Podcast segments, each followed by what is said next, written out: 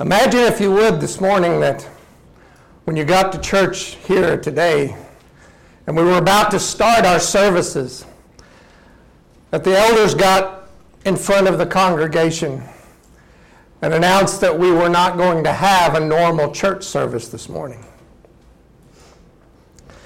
Because today we received a letter from the Lord Jesus Christ Himself addressed directly to the church in Denton. And because of the messenger who delivered that letter, we know that it's real. And so this morning we're going to read that letter that Jesus wrote to us and talk about it. That would get everyone's attention, I imagine, wouldn't it?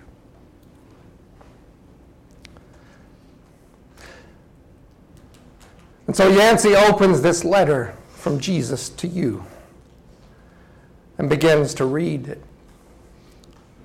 Then he hands the letter to Matt, and Matt begins to read this letter to us. And it begins These things says he who has the seven spirits of God and the seven stars. I know your works, that you have a reputation that you are alive. And we began to think, you know, we do have a good reputation among the churches. I think we do.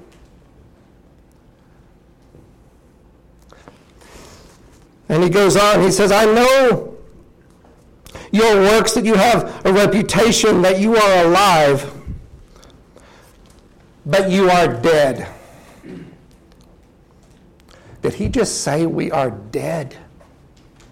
That's what he said. You are dead. How would you reply to that? What would you say? How do you reply to that? I think I would reply, what does he mean by that? What is he saying that we are dead? What does he mean exactly? What am I doing wrong? What have I done? How do I fix it? How do I fix this? I don't want to be dead in the eyes of God.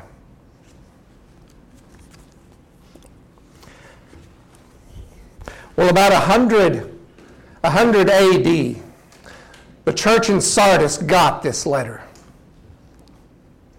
And they read this letter.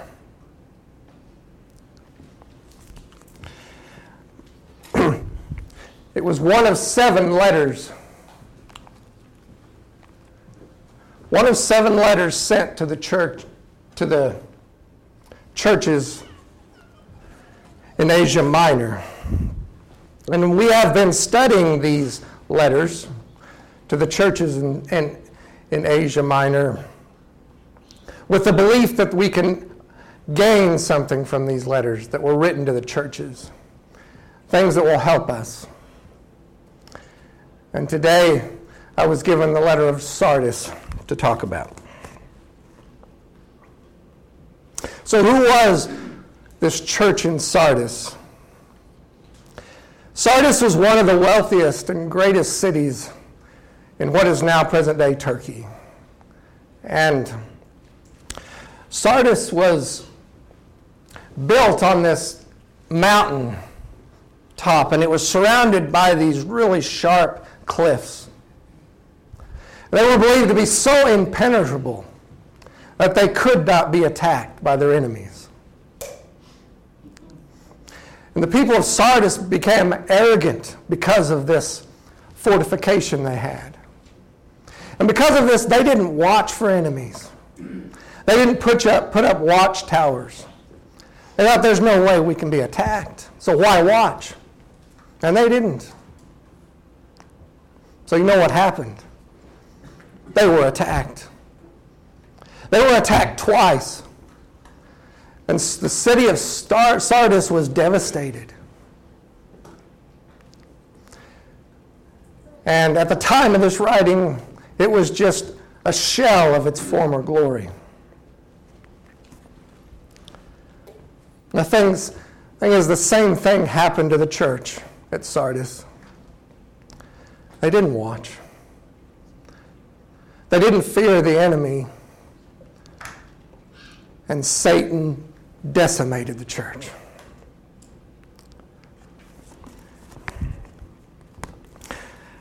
They were destroyed from inside.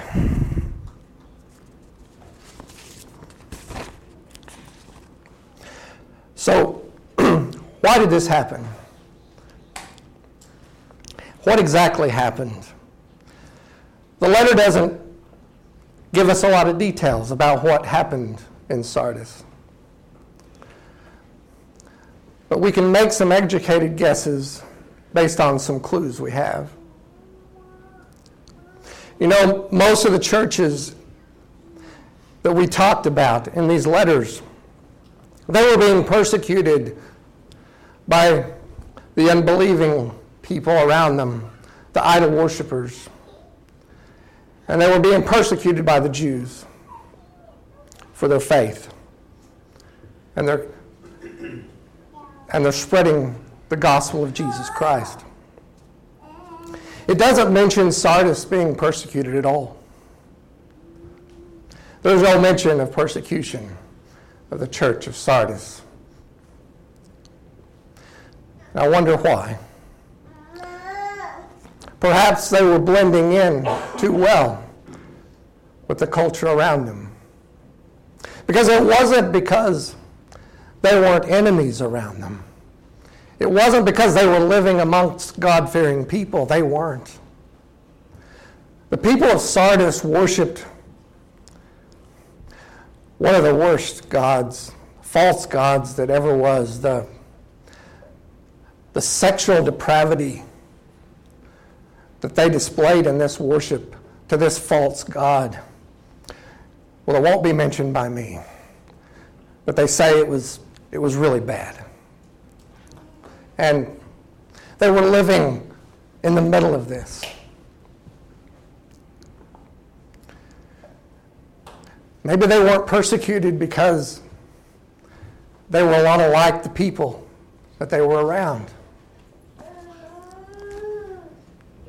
Maybe the Jews didn't even bother persecuting them because they didn't see them as a threat.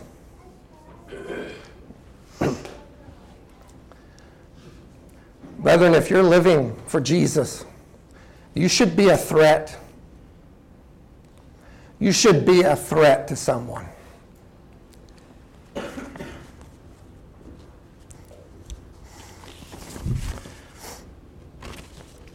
You know, if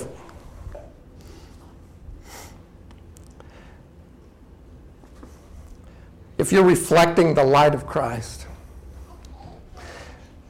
if Christ is living in you and you're reflecting that light of Christ, people who love the darkness aren't going to appreciate the light.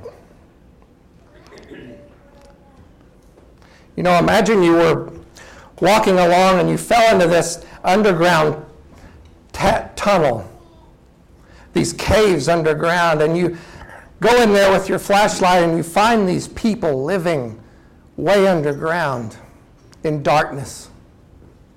And they've lived there so long that their eyes have become accustomed to the darkness.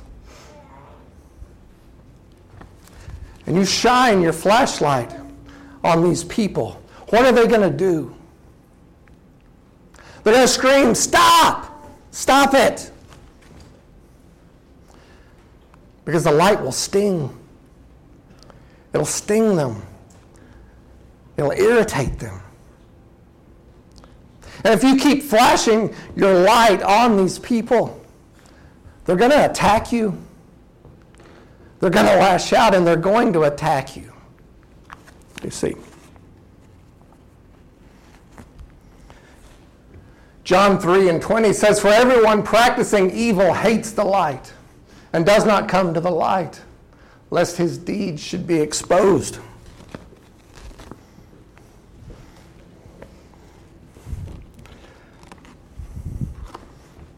But if you're not walking in this light, if the light of Christ isn't burning in you, then you're spiritually dying.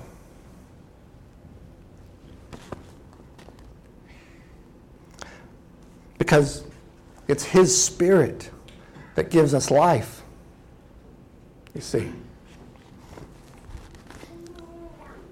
Maybe the church of Sardis was just trying to blend in with the people around them, to blend in and not, not to become noticed.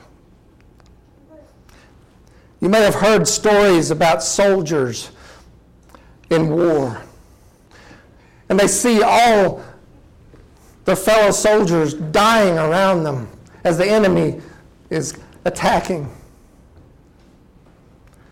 And so they lay down on the ground and pretend to be dead as the enemy comes by, hoping that they won't be noticed.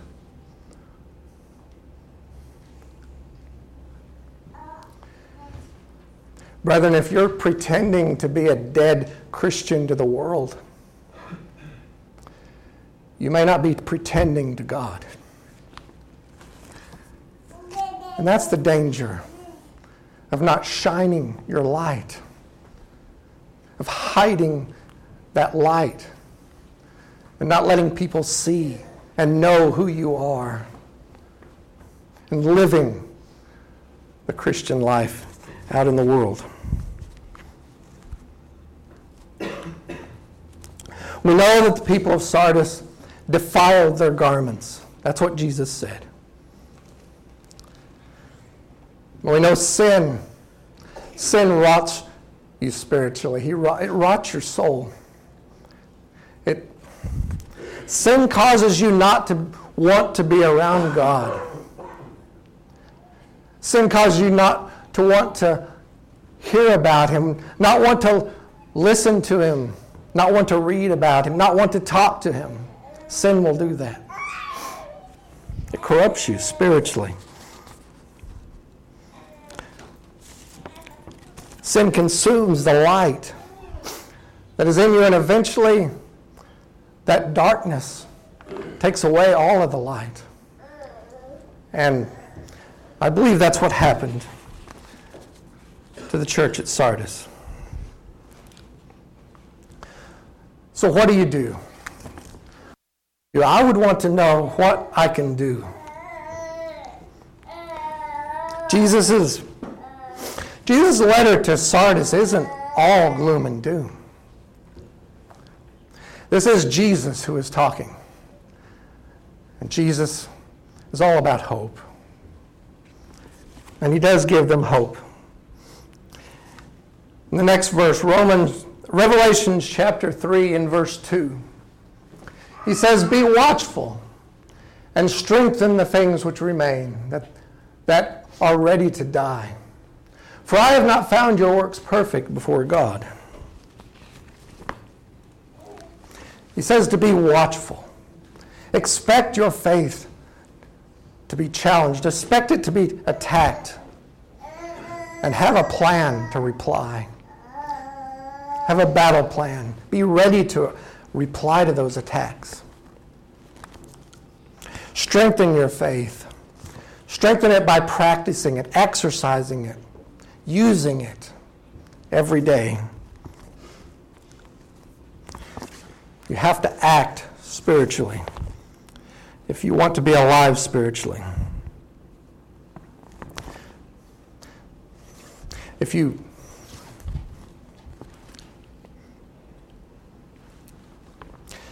You know, in living, there is action.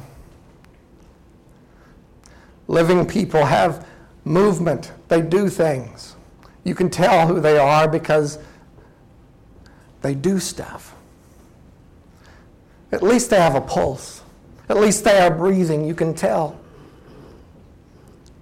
Spiritually alive people are doing spiritually things. Are you acting spiritually? Are you alive spiritually?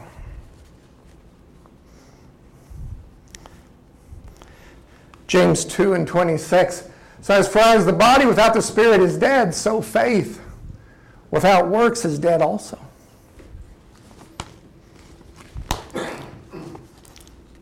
So Jesus says, You need to watch and you need to strengthen your faith. The next verse, verse 3, he says, Remember therefore how you have received and heard. Hold fast and repent. Therefore, if you will not watch, I will come upon you as a thief, and you will not know what hour I will come upon you.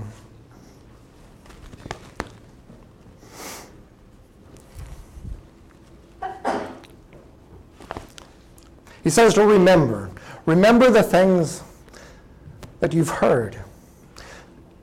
The easiest way for me to remember is to read them again, to read God's Word. It reminds me of these things. And today, my, we have all kinds of opportunities. We have, we can stream it.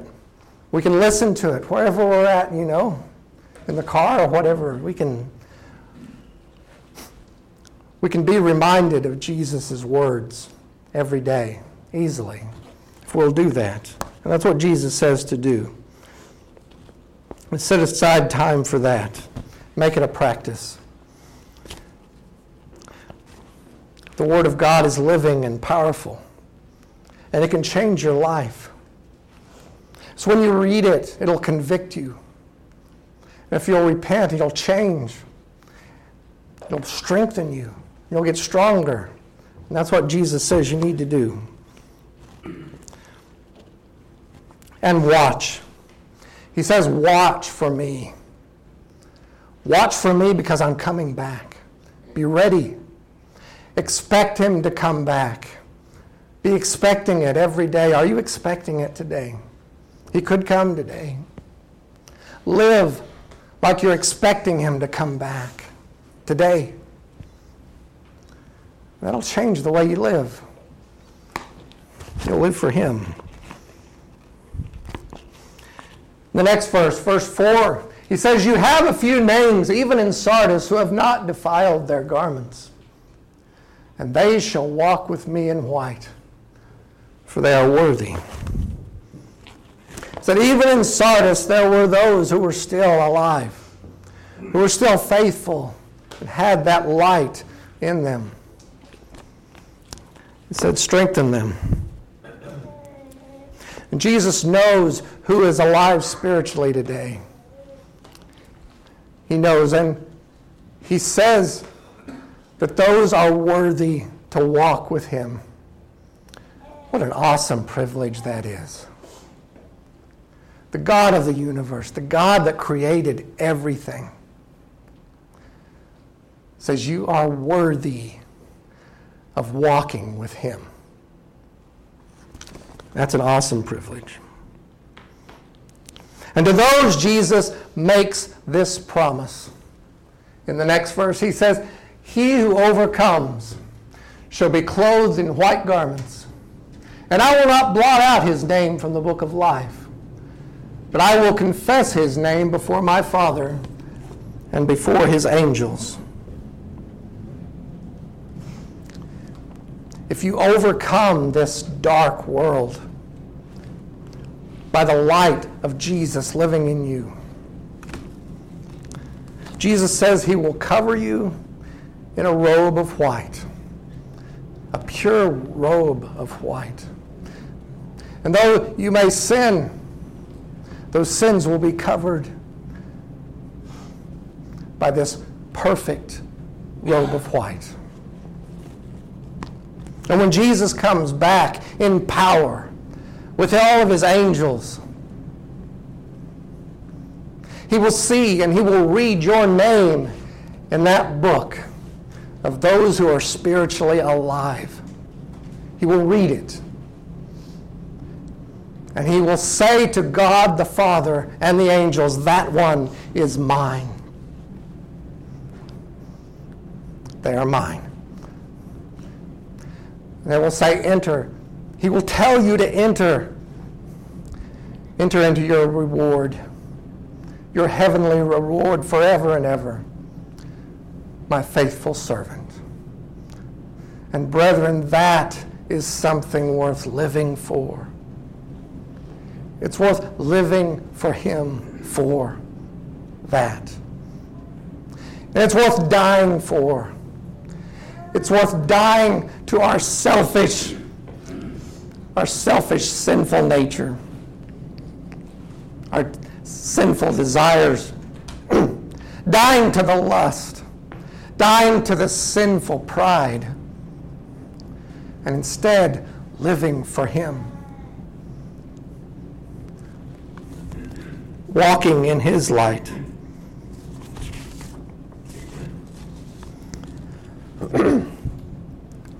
I don't know if the church in Sardis repented. I don't know if they turned back to Jesus. But if you're spiritually dying today, you can repent. You can change. You can you can turn back to him and he can he can raise you up and give you life again. In John chapter 11, Jesus was with his disciples and he told them he, he wanted to go to Judea again. And Judea was where they wanted to stone Jesus. They were trying to stone him to death. His disciples were afraid and they asked him, Lord, why? Why do you want to go back there? And he said, Our, our friend Lazarus sleeps, but I am going to wake him up. And they said, Lord, if he sleeps, he will get well. So Jesus turned to them plainly and said, Lazarus is dead. I'm glad for your sake that I wasn't there so that you will believe. And so they traveled to Judea and they came to the tomb where Lazarus was buried. And Jesus told them to roll away the stone from the tomb.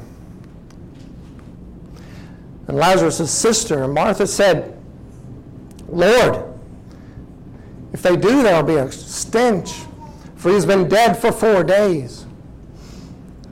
Jesus said, Didn't I tell you if you believed, you would see the glory of God? And so they rolled away the stone. And immediately the strong stench of death filled the air. And Jesus lifted up his eyes to heaven and prayed. And when he was done praying, he turned to the tomb and shouted, Lazarus, come forth! And immediately that dead, cold heart inside Lazarus began to beat again. And his lungs filled with air as he began to breathe again and his eyes opened. And he stood up and he walked out of the tomb alive, as alive as he ever was, covered in burial straps, cloth. And Jesus said to loose him and let him go. Jesus is Lord of the body, and he is also Lord of the spirit. And he can bring that dying spirit back to life again. He can do that. If you'll repent, if you'll turn to Him, if you will start walking with Him in His light, the light of the gospel, the light of His Word, if you'll do that, He'll bring you back to life, just like He did Lazarus.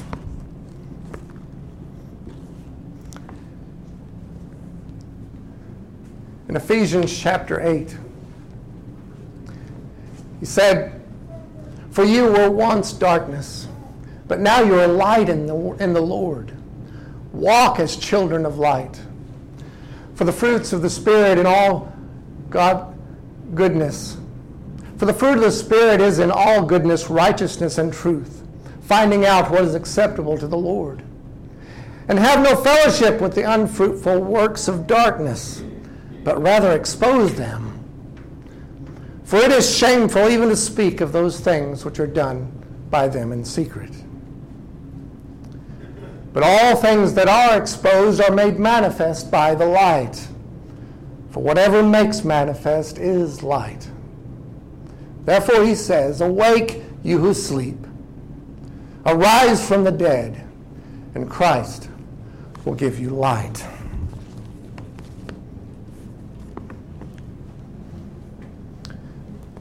Jesus ends this letter to Sardis saying, He who has an ear to hear, let him hear what the Spirit says to the churches.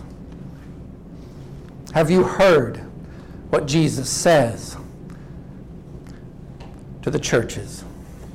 What Jesus said to the church of Sardis. Have you heard that this morning? If you've heard that, and if you need to make a change in your life, do so today. and if you do so, He will give you that light. And that light will live in you. And He will walk with you and guide your steps. If you haven't been baptized this morning, then you're not going to hear those words when Jesus comes back. They will be very different words. And I encourage you to learn what you need to learn and be baptized into Him and be raised to walk with Him in light. And if the Spirit is dying in you today, if it has been dying and if it's not alive and living in you today, please let Him lift you up again. Go back to Him. Turn to Him. And He will give you life again. This is all I've prepared today. I hope it's been useful to you. We're always, we always sing an invitation song. If, if either of these cases is yours, please come forward. Sit on the front pew as we stand and sing.